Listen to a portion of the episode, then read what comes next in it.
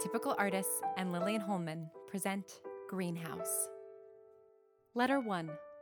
Please take this seriously. Dear Abigail, my name is Rose Green, and I hope you were given notice that you'd be receiving this letter. I also hope you were informed of all the conditions regarding this arrangement, so you are not offended by this letter's cursory nature. My father is. was a lovely but eccentric man, and I regret that you have been roped into this final scheme of his. In case our lawyers have not made it abundantly clear, in his will he specified that I have to write to you once a month in order to remain in our family home.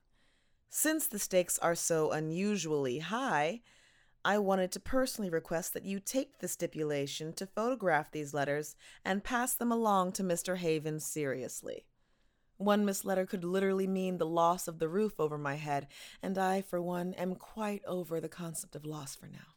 Frankly, forcing someone to write letters in order to stay in their home feels like it should be illegal, but I studied film at school, not law. And in any case, you can hopefully understand why I will approach these letters with urgency, but also more than a little reluctance.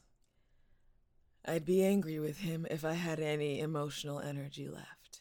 But I have had plenty asked of me in the last 10 days, and I'd much rather be curled up in front of my TV right now rather than working to be polite to a perfect stranger. On that note, I'm going to end this now.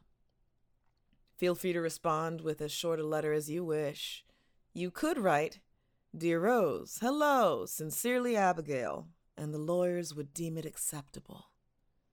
Sincerely, Rose. P.S. I'm having trouble believing your name is really Abigail Adams. Is this one last prank by my father? P.P.S.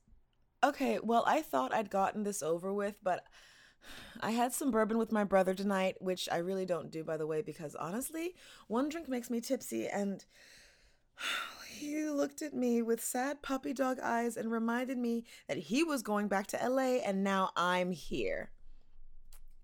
And now I can't stop thinking about how angry I am about all of this, and honestly, you have a right to know. Or maybe you could understand. I'm not really sure. I know that my brother didn't get it, and he is too much of a pushover and wants to see the good in everybody, especially my father.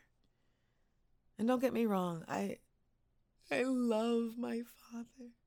But of course, he waited until he was gone to get me royally pissed. Like, I made it all the way through high school without being this mad. Do you know how many hormonal storms I weathered and didn't direct a single iota at my dad? And now, when I need to scream at him, he's not here. Like, did you know about this bullshit? you know, you know, I kind of hate swearing in writing. It looks ugly, and I'm going to avoid it if I can anyway. Uh, did you help plan this pen pal scheme? Or were you just as much a victim as I am?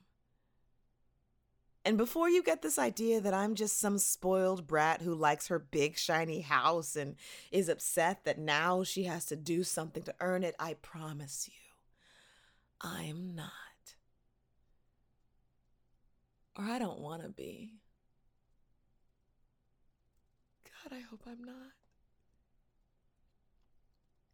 Like, that's part why I'm so mad. My dad spent his whole life trying to make me feel better about myself, and of course, he deals the biggest blow to me now when he can't refute it. Ryan is my brother. He tried to offer other explanations, but I don't believe him. Also, if my father was so worried about my social skills, why didn't he have me write to Ryan?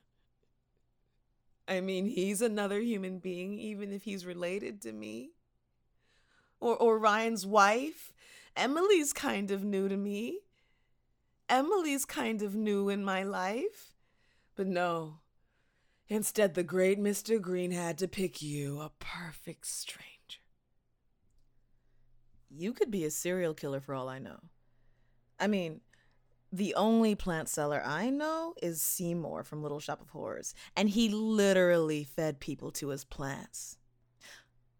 Oh, sorry. Spoilers if you haven't seen it.